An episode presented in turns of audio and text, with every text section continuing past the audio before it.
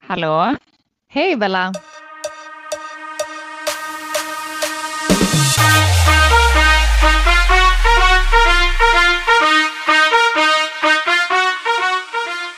Välkommen till podden Ring mig. Det är jag som är Ellen. Och det är jag som heter Bella. Har du startat? Ska vi köra? Det står, det står nu. Ska vi köra en sån här, eh, vad Vi kör en viskpodd. Vi viskar hela tiden. ASMR.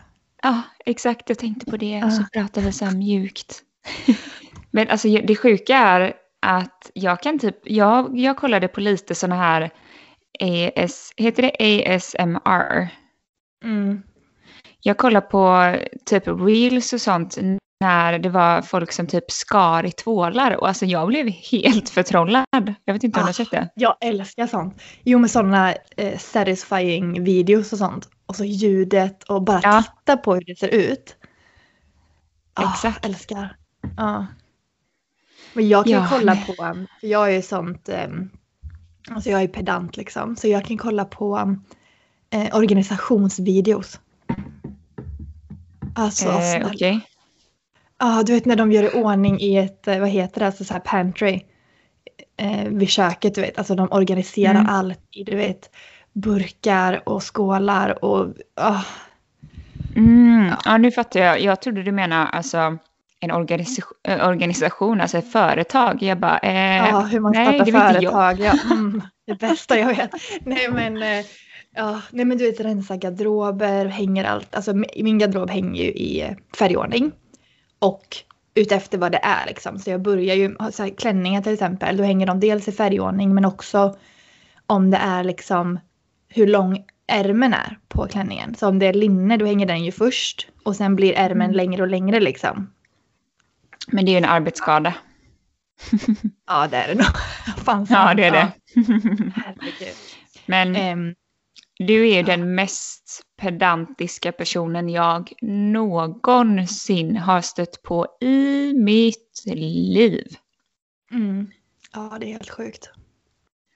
Alltså, Men, eh, inte, är, alltså inte ett Alltså inte ett dammkorn liksom. Nej, för jag skulle precis säga det. Jag är ändå ganska dålig på grovstädet.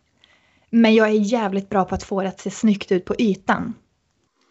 Men att- då tror jag, jag tror att, men jag tror att då är du en jävligt renlig person. Alltså du är typ så här, du går inte in med skorna i lägenheten utan du är så här, ta av dig skorna, typ ta på dig tofflor. Eh, så här, tappar du en liten smula på golvet så tar du upp den direkt. Alltså typ så måste Ja, det vara ja. i så fall. Ja, Ja. det- sån är inte jag. För, nej, i och för sig damma är jag ganska bra på att göra. Men jag hatar ju att um, dammsuga, skura golv. Det är därför jag och Jake passar så bra ihop. För han, han är ju sån som säger till en gång i veckan så vill han ha storstädning. Och då är han ju en sån som verkligen då dammsugs det överallt och det skuras. Och sen har han liksom, de har något speciellt spray här för um, heltäckningsmattor. Mm, just Eh, det. Så då går han, så efter han har dammsugit eh, sovrummet så, så sprayar han hela golvet med en sån liksom. Det gör att det luktar gott och det tar bort alltså bakterier och sånt i liksom den heltäckningsmattan. Mm. Eh, Medan jag är den som går och puffar, alltså jag kan inte gå och lägga mig och sova utan att kuddarna i soffan har puffats och lagt i ordning och filtarna har vikts och allt är liksom Sen gillar inte jag när det ser perfekt ut. Alltså jag viker liksom inte mina filtar perfekt utan jag gillar när de ligger lite så här du vet snyggt slängda över soffan. Mm. Fast jag se- ser ändå till att det är då slängt på ett organiserat snyggt sätt. Mm. Ja, men för jag skulle säga så här, majoriteten av mina vänner är, ja men, eller det känns också som att det är typ en så här sorgligt nog kvinnogrej. Att vi ska ja, men, ha perfekta hem hela tiden och det ska vara så snygg inredning och det ska vara beige och grått och allt vad nu är trendar. Men Ja. eh, du tar det till en ny nivå. Och alltså ibland Mm. vet jag inte om den är jättehälsosam alltså. Men Nej, alltså jag har ju försökt nu men typ så här allt i mina skåp, kyl står ju med liksom label fram. Alltså jag Mm. skulle aldrig ställa in en yoghurt eller en mjölk med liksom etiketten på sidan. Alltså det händer ju inte. Nej. Eh, alltså så här, jag tror, sen tror jag också att ehm, ehm, min, ah, tillbaka nu till au pair-familjen snabbt, men min au pair-familj nummer två, han pappan hade jobbat i, alltså han var ju, ehm, vad säger man, inte militär, men han hade varit med i Navy. Alltså han var pilot under typ något krig i Japan och sådär, Navy-pilot. Men det är väl en Ehm. del av eh, alltså, the military force, tänker jag. Ja, det är uppdelat på något sätt så här du vet med marinsoldater och sen är det väl Navyn och sen, ja jag vet inte riktigt men han var i alla fall Mm. Navy-soldat. Och han var väldigt så här pedant så när, han plockade, när, när jag plockade ur diskmaskinen eh, om det var, säg att jag plockade ut tre tallrikar ur diskmaskinen och att det var två tallrikar i skåpet redan. Då var jag tvungen att byta plats på dem så att de nya jag plockade ut under, var jag tvungen att lägga underst liksom så att vi använde alla tallrikar lika ofta.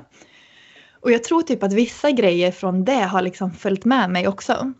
För det har Mm. jag aldrig gjort innan. Men det gör jag nu ibland tills jag kommer på mig själv och bara så här, nej men gud. Det, vi kommer liksom använda de åtta tallrikarna vi har. Jag behöver Mm. inte. Ehm, men ja, jag är sjukt ibland. Men jag har ändå försökt, eh, som du säger, för att jag tror att det, det var nog inte på en så jättehälsosam nivå där ett tag. Men så nu försöker jag så här att, du vet, jag kunde ju vika t-shirtar typ så här 25 minuter per t-shirt liksom. Nu så bara Mm. slänger jag ju, jag slänger det absolut inte, men jag viker det snabbt liksom. Ja, men gumman, det, det märkte man när vi jobbade på Gina. Då var det ju så här, och man bara, Ellen kan du vika det här, eh, det här bordet med t-shirtar? Då tog ju det så två timmar, så såg man inte skymten av det och bara, vad är Ellen? Hon viker t-shirt. Men fan vad fint det var när det var klart. Fan vad fint det Och var, så- men sen kom det en Ja. jävel och bara drog över hela, skulle ha liksom den som är längst under på varje sort, så var det förstört. Ja, det vill jag säga till alla som lyssnar att oftast i klädbutiker så ligger saker, vi har ju oftast två storlekar av varje framme. Och de ligger ju i storleksordning, ska det göra i alla fall. Så det är två extra small, två small, två medium. Så man behöver inte slita runt i kläderna. Nej, det behöver man inte. Det var nog det mest frustrerande med att jobba i klädbutik. Att bara så här, att man lägger ner så mycket tid, på, även på typ vika jeans och sånt. Ehm, Mm. Och så kommer det någon rackare och bara liksom typ sätter sig på bordet eller så här lägger sig. Alltså, ja. Mm. Men också eh, provrummen, alltså folk som tar med sig hur mycket kläder som helst och bara lämnar. Alltså jag kan förstå, alltså så här, vissa personer lämnar ju kläder. Alltså, någon gång här, om jag har provat kläder, jag hänger alltid upp allting fint men ibland finns det ingenting att hänga det på när man kommer ut. Och då kan jag vara så här, okej men för jag vet ju själv att man hatar också när kunder hänger tillbaka saker själv. För då, blir, Mm. då gör de ju oftast kaos av liksom det man har städat. Så finns det liksom inte någonting att hänga på utanför provrummet då kan jag ibland lämna kläder. Men då ser jag till att det hänger perfekt, att alla knappar är stängda och allt är liksom upphängt och i Mm. ordning. Men folk kunde ju lämna på golvet och typ stå på kläderna. Så att man inte kunde Mm. sälja liksom så här de vita t-shirtarna sen för att det var fotavtryck på. Exakt. Men hallå, jag tänkte bara, ska vi säga hej och välkomna kanske? Ja, ja hej allihopa. Det blir ju lite annorlunda nu för jag har ju börjat jobba nu eh, den här veckan och med tidsskillnaden så nu är klockan 22.34 hos mig och 06.34 hos dig så att du har ju fått gått upp Mm. tidigt bara för att podda och jag stannar uppe sent. Bara så ni Ja. förstår vilket engagemang som ligger bakom den här podden. Mm. Ja, jag tror ju, alltså jag känner att jag har så här värsta morgonrösten också. Det är ingen ASMR här inte. Lite så målbrottsaktigt. Ja, men det är så sjukt för att ehm, jag har ju börjat gå upp 03.30. Jag har gjort det nästan varje dag i två och en halv vecka nu. Ehm, just för att Jake är ju då manager på det här gymmet eh, och vi har bara en bil för tillfället. Så om jag vill träna på morgonen så måste jag gå upp med honom. Mm. Eh, så ja, så vi kom ju fram till hans jobb vid fem och sen så brukar jag då prata med någon hemma i Sverige mellan fem och sex för att det är då ni är vakna. Och sen tränar jag 6 till 7 och sen brukar jag sitta på ett café och jobba tills han slutar. Eh, så jag är ändå ganska van vid att gå upp. Alltså jag fick ändå sovmorgon idag. Jag gick upp typ ja, 05.40 kanske. Mm. Så um, ja, det, är inte, det funkar ändå. Ja, alltså jag går ju upp, eller nu på senare år så har jag börjat vakna av mig själv väldigt tidigt. Så jag vaknar ju, alltså utan att ställa larm, jag har typ slutat ställa larm. Eh, mm. Så jag mm. vaknar typ 06, ibland 05.30. Nej, det här är ja. jätteointressant. Ja, men fast jag tycker typ inte det. Det är samma som, du vet i podden Ursäkta, så var mm. det någon, Edvin tog upp att eh, han har fått kommentarer om hur tråkigt det är att han pratar om vädret. Och han bara, mm. jag älskar att prata om vädret. Jag är exakt likadan, jag tycker det är jätteintressant. Alltså så här, jag tänkte innan vi började mm. podda så tänkte jag fan jag måste säga till Bella hur jävla kallt det är nu för nu har vintern kommit och det är mörkt och sen så bara nej folk kanske ändå inte gillar sånt. Men det beror, på, alltså det beror på hur man pratar om det. För är man bara så här, uh. ja det är, det är grått ute idag, ja, alltså det här vanliga svenska liksom aldrig nöjd eh, tonläget, uh. då är man ju så här, skjut mig liksom.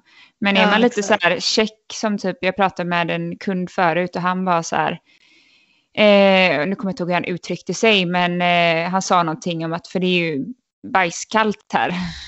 Mm, och. Eh, snöade idag. I maj? Vad bra det går för världen så, maj. Ah, det är herregud. snö. Um, ja, men uh, hur mår du? Jo, men jag mår bra. Jag mår riktigt bra faktiskt. Um, jag, um, nej men jag börjar ta tag i min kost nu. Alltså nu blir det inga mer chicken nuggets. Nu, uh, nu, jag drack en grön juice igår. Jag la ut en film på hur jag gjorde, alltså fan vad jag kämpade med den här filmen. Mm. um, och um, ja, så att jag känner nu att nu är det nya tag här för mig. Mm. Gud vad skönt. Ja, så att, ja, nej men jag mår bra. Det är upp tidigt, det är träning, det är hälsosamt. Eh, men ändå en balans liksom. Mm. Det blir en del fest på helgerna ibland. Men ja, nej, så bra. Men hur mår du då? Jo, men jag mår också faktiskt eh, med omständigheterna ganska bra. Eh, ja. Jag har ju börjat på ett nytt jobb nu. Eh, jag började i måndags och det känns jätte, jätte, jättebra. Mm, det är ehm, skönt. Och så här, det har ju med hälsa att göra kan jag ju säga. Och, eh, men det är ett kontorsjobb och jag har ju aldrig riktigt haft ett kontorsjobb. Och jag måste säga bara, fan vad skönt det är. Mm. Alltså, och liksom kunna så här styra över sin dag själv.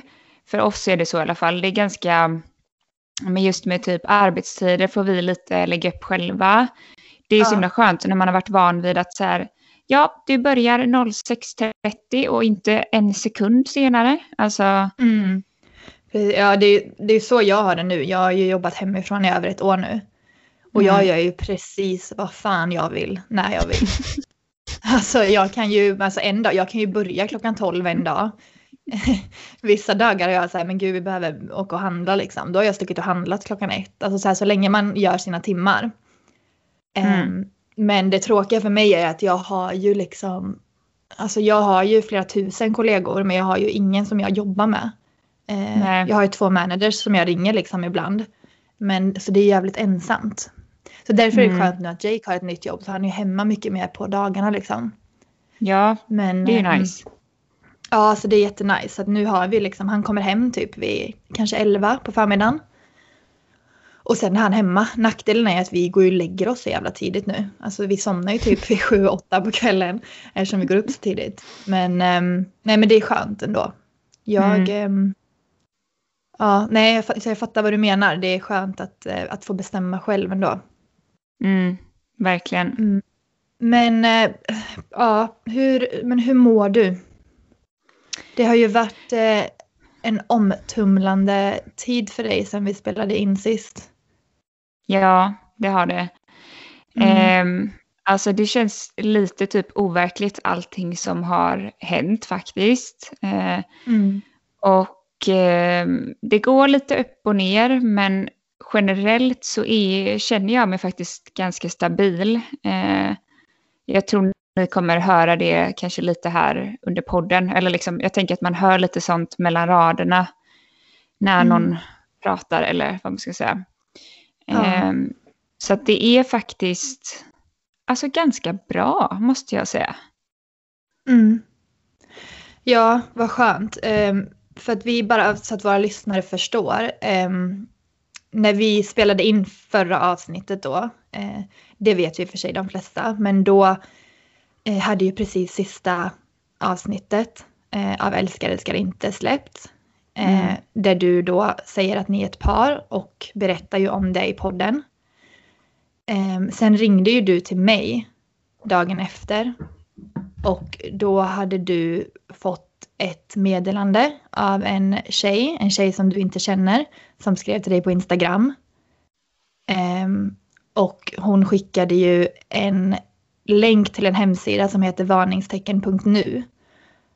Och då ringde ju du mig och berättade hur det egentligen stod till mellan dig och Andrea. Mm. Ehm, och ehm, jag ska inte ta din historia, du ska få berätta själv. Men efter det sen så har ju du lämnat honom. Och det var ju därför vi fick klippa bort då en del av podden. Ehm, Mm. och ehm, det här har du ju gått ut med nu i dina sociala medier. Just för att folk ska få höra din sanning eftersom det som då släpptes på tv inte är det som är sant. Mm. Ja. Ja, alltså jag tänker att jag får väl dra det lite i korta drag från början kanske. Ehm, Mm. Jag kommer inte gå in på detalj eh, i det här avsnittet för det, det, det är för, alltså, det är för mycket som har hänt så jag kommer inte kunna ta det liksom här och nu. Och jag vill nog inte heller göra det om man ska vara helt ärlig. Ja, vart börjar man? Alltså, jag kan ju först bara börja med att berätta lite så här. När jag åkte till Brasilien så eh, åkte jag dit med sex tjejer från en helt annan klass. Och eh, de kände varandra sedan innan. Och det är ju så här, det är en sån typisk grej som typ bara jag gör. Så här, vem annars åker liksom med sex tjejer som känner varandra till ett annat land och bor ihop med dem? Mm, ja, det kan ju bli ganska tufft. När Ja. man alltså, kommer in så. Jag har ju bara åkt där ingen känner varandra liksom. Och då är det lite lättare för då börjar man ju från noll. Precis.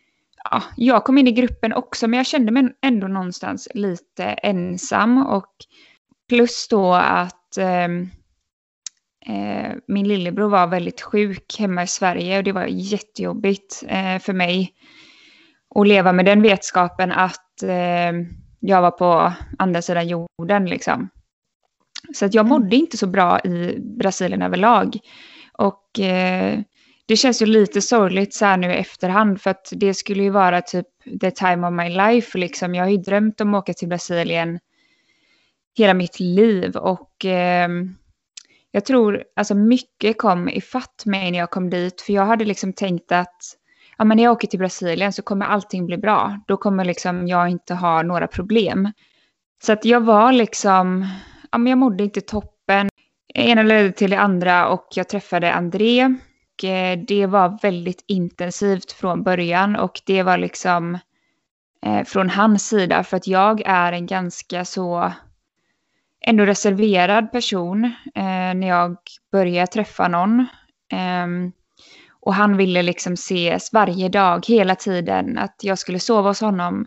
ehm, sen dag ett. Så jag tänkte också att det var lite så att så här, ja, men han, det är väl typ så här brassar är, de är lite på liksom.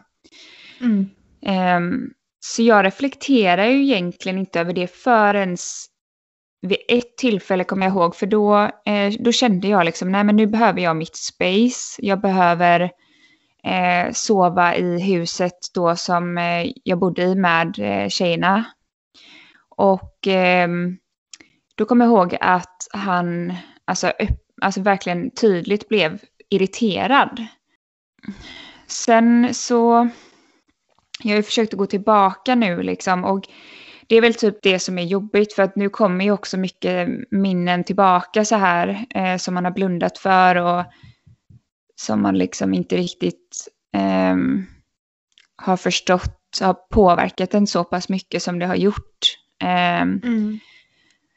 jag vill ju helst bara liksom glömma det, men samtidigt så det ligger ju där på näthinnan någonstans. Um, men um, jag kommer ihåg också att så här, han tatuerar ju främst kvinnor eh, eller tjejer och eh, generellt oavsett om det är healing eller tatuering så var det främst tjejer. Och då kommer jag ihåg att han ibland presenterade mig som sin flickvän. Eh, när han då hade en kund liksom.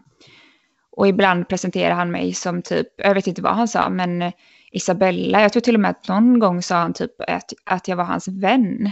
Och det tyckte jag bara var lite så märkligt liksom. Mm. Um, men, och det är sånt som kommer fram nu typ, när jag har fattat vem han egentligen är. Och de, de började ju ganska, alltså det var ganska subtilt i början. Eh, det var inte så något helt eh, galet liksom, eller vad man ska säga. Galet låter fel, men ja, det var väldigt så, det trappades upp liksom. Mm. Um, mm. Och sen så var jag så kär och som jag, som jag också säger i eh, min Instagram-video som jag postade. Eh, så blir, eller jag blev ju blind liksom. Så jag, jag har ju först sett, även om jag nog har haft, det har legat i mitt undermedvetna och jag har känt så här, jag har haft en dålig magkänsla. Så har jag ju först börjat se hur problematiskt mycket han eh, eh, gjorde mot mig så här i efterhand. Eh, och ehm, ja, alltså det har ju bara eskalerat eh, med tiden och ehm, i Sverige när han var här så var det ju som värst liksom. Ehm, och eh, det såg ju, jag antar att de flesta som lyssnar har ju antagligen sett eh, programmet. Och man ser, man ser igenom det, men samtidigt så tror jag att det är svårt också. Alltså det man ser av honom där är ju väldigt milt i förhållande till vad han har gjort mot mig off cam. Liksom. Mm. Um, men ja, så det var en liten backstory. Så jag tror att jag var ju ganska fragil när jag träffade honom, eller rättare sagt, jag var det när jag träffade honom. Mm. Hade nog inte det bästa omdömet. Eh, och sen så var han också en helt annan person när vi träffades. Eh, men är ja, inte det lite en liksom narcissist eller psykopats beteende också? Att, um, att vara väldigt liksom gullig och det, alltså för att just få den här kontrollen över dig. Jo, precis. Eh, det är det jag har fattat att de liksom nu. börjar så. Ja. Sen tror jag att André också så läste av mig ganska bra så att han han såg nog på mig att jag så här, ja men, verkligen har gått och väntat på typ den här stora kärleken, mitt liv liksom. Och så levde han bara upp till det, men det var inte den han egentligen var. Utan han Nej. skapar ju en, en fake persona bara för att typ tillfredsställa mig för att sen kunna kontrollera mig. Precis, alltså ja, men som att han har ägt dig lite och du har ju, det har ju varit en sån gråzon också för att han har ju också framställt det som att han bara försöker hjälpa dig. Mm. Um, just eftersom ni träffades då när du var så himla skör. Um, mm. Och du var liksom ensam, kände dig väldigt ensam i ett land jättelångt bort. Um, och att din lillebror var sjuk och att du var väldigt liksom, ja, men vilsen och liksom ledsen. och att han då liksom ja, men la händerna på dig då och fick den här kontrollen över dig och kunde bygga upp det här att han är den fantastiska killen liksom. Mm. Um, och sen då har ju han egentligen bara tryckt ner dig under hela ert förhållande och liksom kontrollerat dig och, och som du säger, det, det har ju synts på tv. Eh, och sen så har man ju inte riktigt vetat så här att hur mycket av det stämmer, hur mycket är faktiskt klippt och kanske klippt från helt olika dagar och hur mycket är vinklat. Men man har ju förstått nu när du har gått ut med det att det var så som det såg ut på tv fast till och med värre. Mycket värre. Alltså det, ja. jag menar han har ändå typ eh, inom situationstecken skött sig framför kameran. Alltså jämfört med mm. hur han har varit utanför kameran. Och eh, alltså det som är så himla svårt är ju att jag känner nu typ att jag skulle ju aldrig acceptera det här idag, även om det bara är några dagar sedan vi gjorde slut. Så är det som att jag bara får tillbaka min personlighet, jag bara får tillbaka typ mm. min glöd, min humor, mitt sätt att prata. Det är som att det bara liksom har, jag tryckte på typ on igen. Alltså jag ja. varit på off och så tryckte jag bara på on. Och, mm. eh, och nu ser jag saker som jag är så här, det här är ju inte acceptabelt. Alltså det här är inte i linje med vem jag är, mina värderingar, hur jag behandlar andra människor. Det är så långt bort ifrån mig egentligen som man kan komma. Um, mm. Och det är skrämmande för jag har ju också tyvärr haft fördomen om att så här, ja, men det är en viss typ av tjej eller kvinna som hamnar med sådana här män. Mm. Och eh, ja, men tänk att det är typ, nu, nu som sagt det här är mina fördomar och jag vet att det här inte stämmer, men att det är någon som kanske inte har så mycket eh, livserfarenhet eller eh, är så bildad typ. Eh, mm. Och det låter fruktansvärt att säga det, för nu förstår jag att det har ju ingenting med det att göra, för att jag vet att jag är en ganska så jävla intelligent person, rent ut sagt. Mm. Eh, Men det är heller aldrig kvinnans fel i ett sånt här fall. Nej, och det vet jag. Men mm. det är mm. bara så här, ja men det känns som att så här, men jag är ändå ganska street smart och eh, jag borde liksom ha tagit upp på de här signalerna. Alltså det är det som man bara säger, jag är chockad alltså faktiskt över hur blind och hur manipulerad jag var.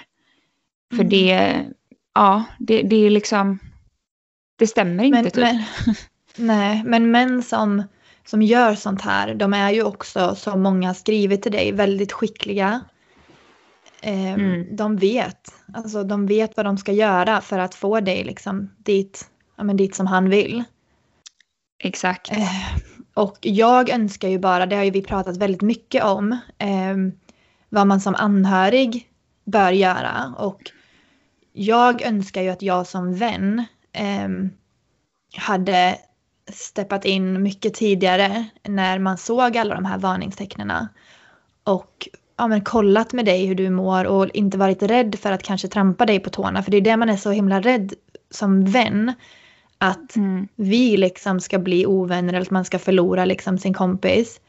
Men det önskar jag ju att jag hade gjort. För jag såg ju också allt det här på tv men litade ju blint på när du förklarade att nej men det är vinklat och allt är liksom bra och han försöker bara hjälpa mig. Um, mm.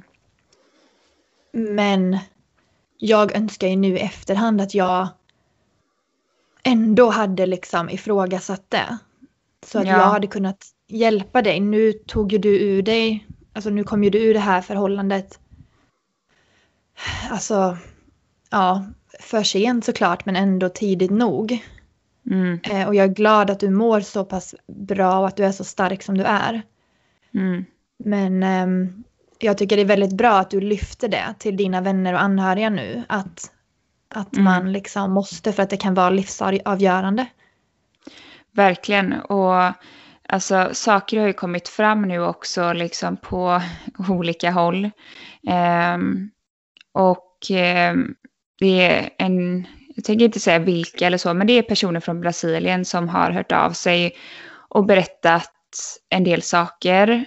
Um, han har ju exempelvis varit notoriskt eh, otrogen och så har han under hela tiden vid flera tillfällen försökt eh, ja, men trycka på att typ jag är otrogen och eh, Nej, så, eh, men det kan ju också vara att han eh, vad heter det, man projicerar sitt egna beteende, sina egna tankar och känslor på någon annan. Så han har ju då ja. varit otrogen med jättemånga det är väl kunder till och med. Ja, ja. Så han, han har liksom varit otrogen med flera av sina kunder och anklagar sen dig för att vara otrogen när du inte har gett någon som helst, alltså det har ju bara kommit från ingenstans, de anklagelserna. Precis. Och han har ju också, nu hamnar jag på ett sidospår, men han har ju också så här kommenterat mycket om vad jag lägger upp på Instagram. Alltså han har sagt så här, ja, men tänk på vad du lägger upp typ och lägg inte upp för utmanande bilder för det, det får inte mig att se bra ut och liksom och sen så har han typ bara följt tjejer på Instagram och bara likat så här extrema bikinibilder liksom.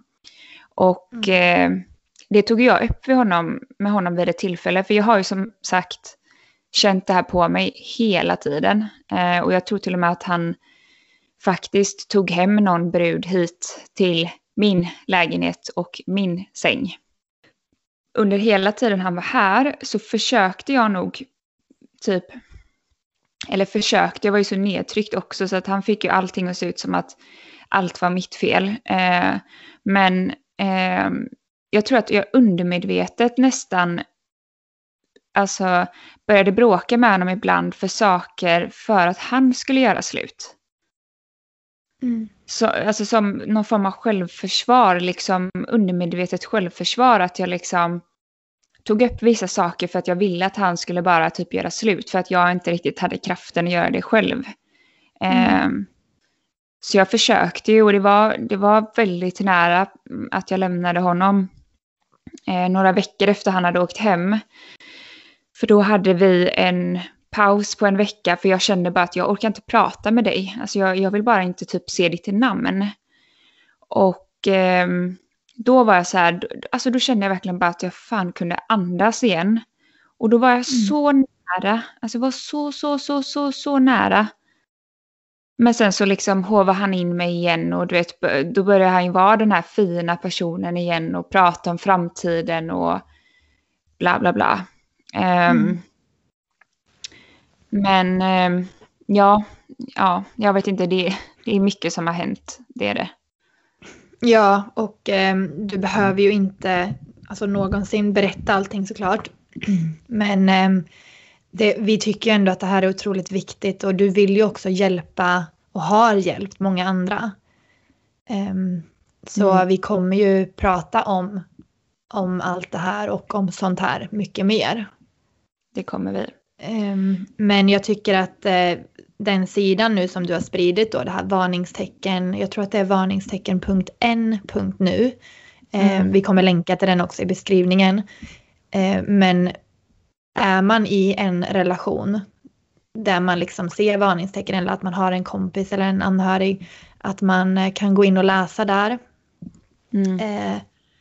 För att se då varningstecken eh, där man mm. kan liksom quizza sig själv. Eh, och det finns också massa information på den hemsidan om hur man kan söka hjälp. Ehm, men jag tycker fortfarande att det pratas alldeles för lite om vad man som kompis kan göra. Jag tycker att det är jättesvårt.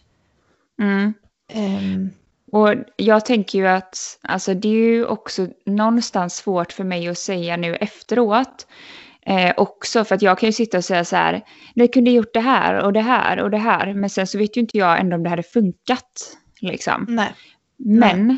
vad jag vill vara väldigt, väldigt, väldigt tydlig med, det är att hela den här veckan nu, som har gått ungefär sedan jag la ut min video, det var ju en chock för många av mina vänner, fast samtidigt inte tror jag ändå. För jag tror många har reagerat på programmet eller liksom mm. fått en dålig eh, magkänsla. Eh, men det man absolut inte får göra när man har kommit ur en sån här relation, det är att säga varför berättar du inte? Det har jag fått höra mm. nu hela veckan och jag har varit ganska hård mot er mina vänner och sagt ifrån och bara så här, ni får inte ställa den frågan för att då lägger ni skulden på mig som att det är Precis. mitt fel att jag inte kunde berätta. Och mm. det gjorde även min pappa och jag, alltså jag var, det brann inom mig då för jag var så jävla arg på mm. att då ska man lägga ifrån sig ansvaret på mig att ja men varför berättar du inte? Eh, mm.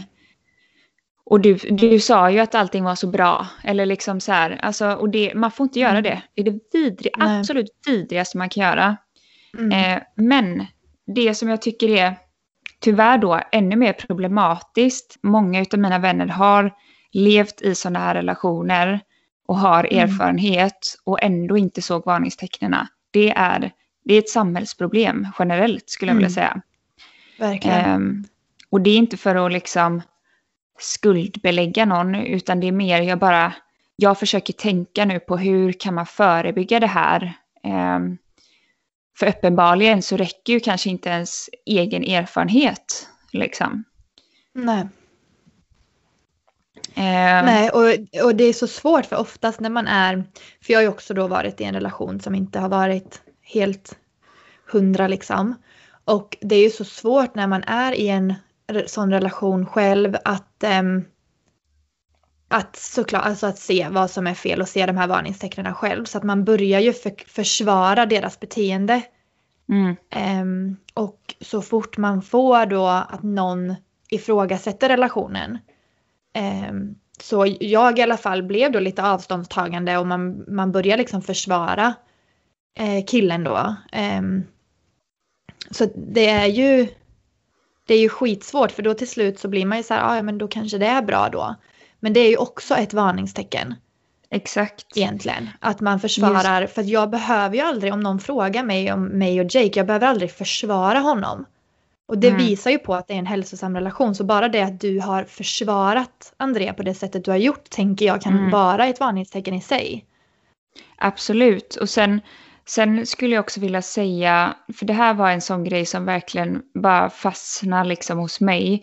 Och det var när jag kollade på en, en YouTube-video eh, om just eh, eh, narcissism eh, eller narcissister. Och då var det eh, en person som sa att du, har en, du känner att du behöver personen eller att du vill vara med personen samtidigt som det är det sista du vill.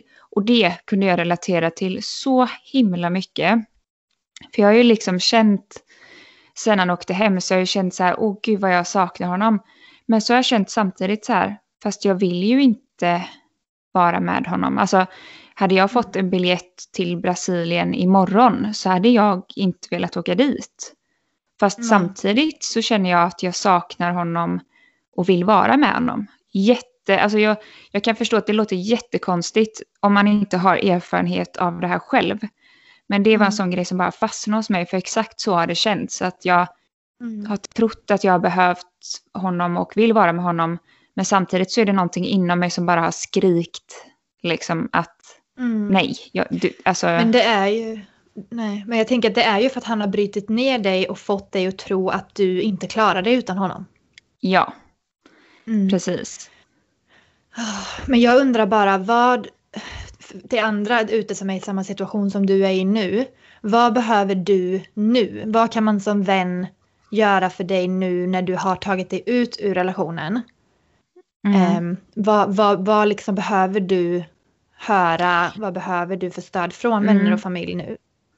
Eh, det värsta jag vet just nu det är när folk säger till mig vad jag ska göra och vad jag inte ska göra. För jag har haft en person i mitt liv som har gjort det on a daily basis i ett och ett halvt år.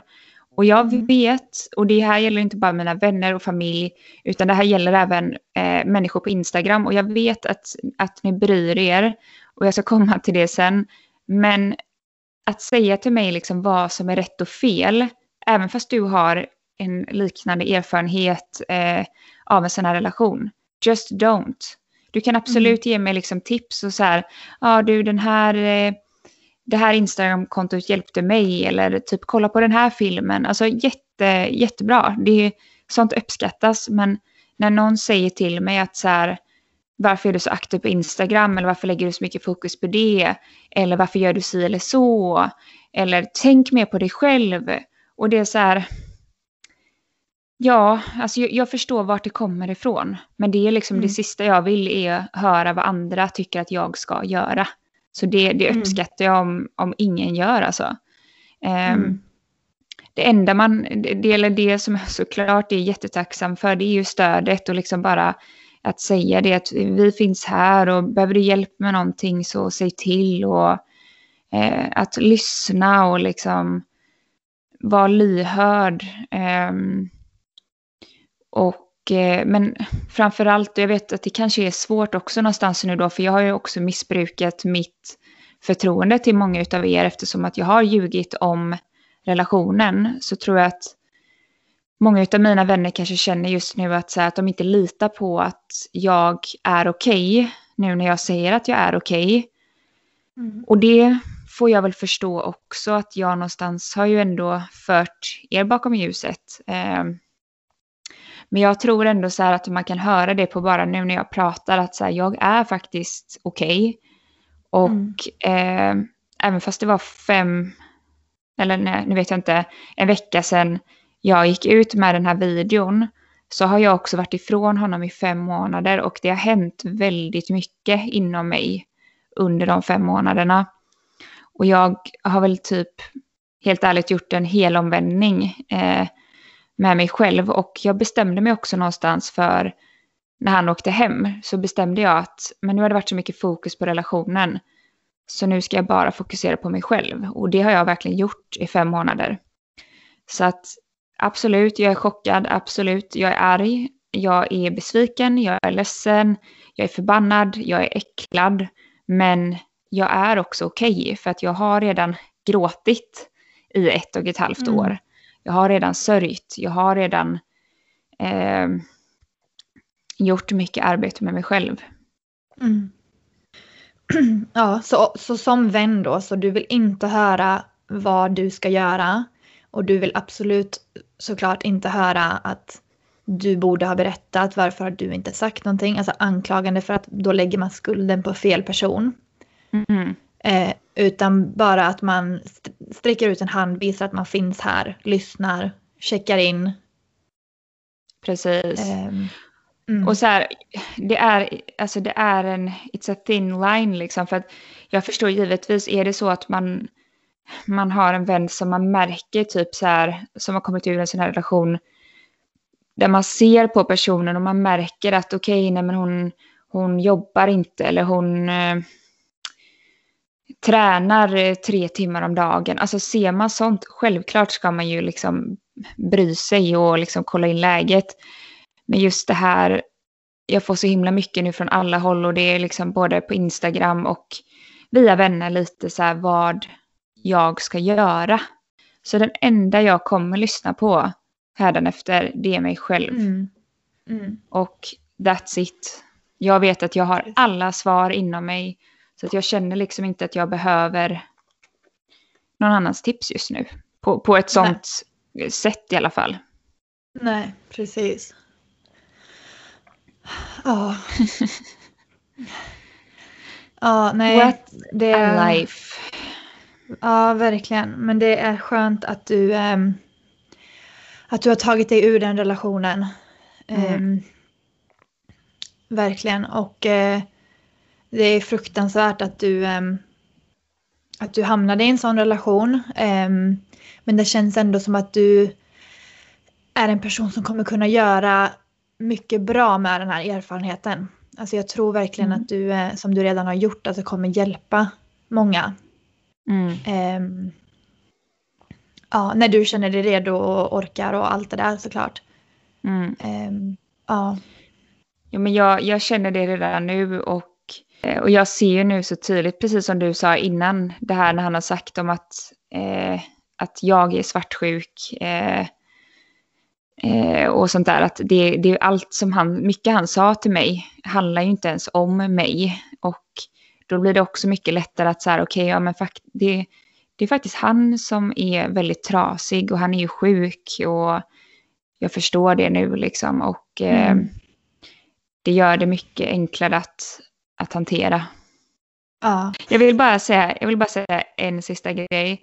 Och jag vet verkligen inte hur jag någonsin ska kunna tacka alla som har eh, stöttat mig. Eh, det betyder så otroligt mycket. Jag har inte ord för det. Eh, jag har aldrig typ känt en sån kärlek i mitt liv om jag ska vara helt ärlig. Jag har fått så mycket meddelanden. Kommentarer och alltså det, jag är helt så här i chock alltså över, eh, över hur många det är som har hört av sig till mig. Och det betyder verkligen så himla mycket för jag var livrädd när jag la upp min eh, IGTV för jag var så här, tänk om ingen tror mig. Och mm. tänk om alltså alla tar hans parti. Eh, det var jättejobbigt alltså. Jag, jag, jag visste att jag var tvungen att lägga upp den, men jag satt ändå och tvekade ett tag och var så här, folk kommer inte ta min, min, min sida och så kommer det bara bli en backlash och så får jag bara massa skit. Så tänkte jag ju liksom. Mm. Eh, så att alltså verkligen, jag, jag hinner inte svara på allt, men jag vill verkligen alltså från mitt hjärta säga tack. Det, jag har inte ord. Ja, nej, mm. så fint. Ja, det var väl allt för den här veckan. ja. Eh, vi kommer prata mer om det här kanske och kanske prata mer om, om dina erfarenheter också om du vill det. För att det här är ju ett viktigt ämne. Mm. Eh, men ja, ja som, vi har, som vi har sagt innan också så vill ju vi väldigt gärna, alltså vi vill prata om eh, seriösa ämnen här för att vi känner att det saknas en sån podd. Framförallt med typ två personer som du och jag som ändå är liksom vanliga personer. Alltså det är inte så att du och mm. jag är två liksom influencers eller liksom eh, så på det sättet utan vi, vi vill ju att det ska vara som att vi är två vänner typ som, eh, som ni också kan få vara mm. vänner med och kanske lära er någonting. Ja men precis, alltså saker som folk kan relatera till och eh, ja, nej men som du sa när vi startade den här podden så var det ju eh, just för att vi tyckte att det, det saknades. Det finns absolut alltså, poddar där ute där mycket seriösa ämnen lyfts. Men det är som du säger mycket, alltså många influencers som lever liksom ett annat typ av liv. Mm. Um, och att det pratas mycket liksom ytligt. Så vi ville väl vara de här två vanliga tjejerna som, som eh, de flesta liksom kan relatera till. Men ändå då lyfta viktiga saker. Mm. Eh, så det försöker vi göra. Och sen så tar vi jättegärna emot feedback. Det går jätte, jättebra att skriva till oss om det är någonting som ni tycker att vi ska prata om eller om ni har frågor eh, eller om det är någonting vi ska prata mindre om. Eh, så tar vi jättegärna emot det också. Precis. Men eh, tack så jättemycket för att ni har lyssnat den här veckan och eh, tack till dig Ellen.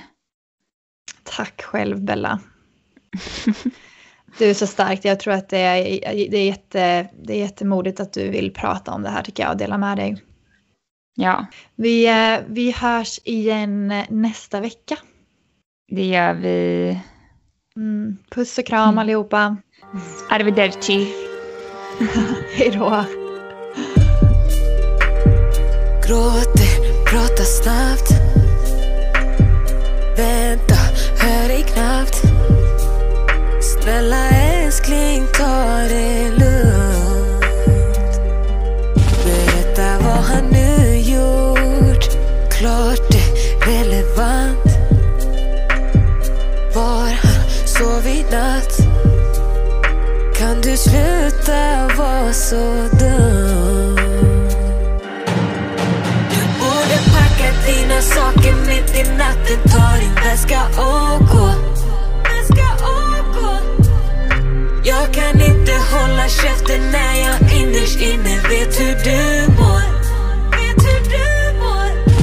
Så ta och packa dina saker, ta en taxi bara, åk därifrån. Åk därifrån. Den här tönten kan vara ensam, han är ingen riktig kille än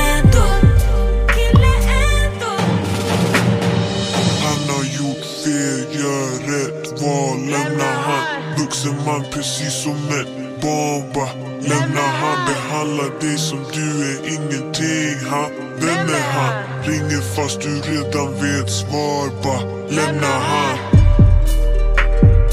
Lyssna, lämna han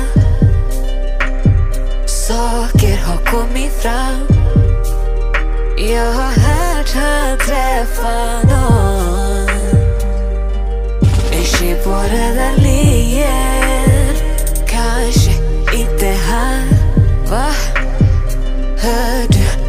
snack? Han ljuger nog om vad han sa Tanja kom förbi igår Du låter dig luras av det ni har. Till punkten det känns som det varje dag. Och hur Kan du ens vilja stanna kvar? När han inte backar dig?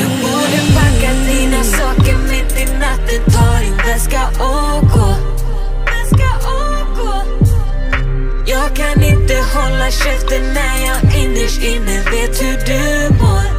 Vet hur du mår. Så ta och packa dina saker, ta en taxi bara och därifrån. Åk därifrån. Denna tutten kan vara ensam, han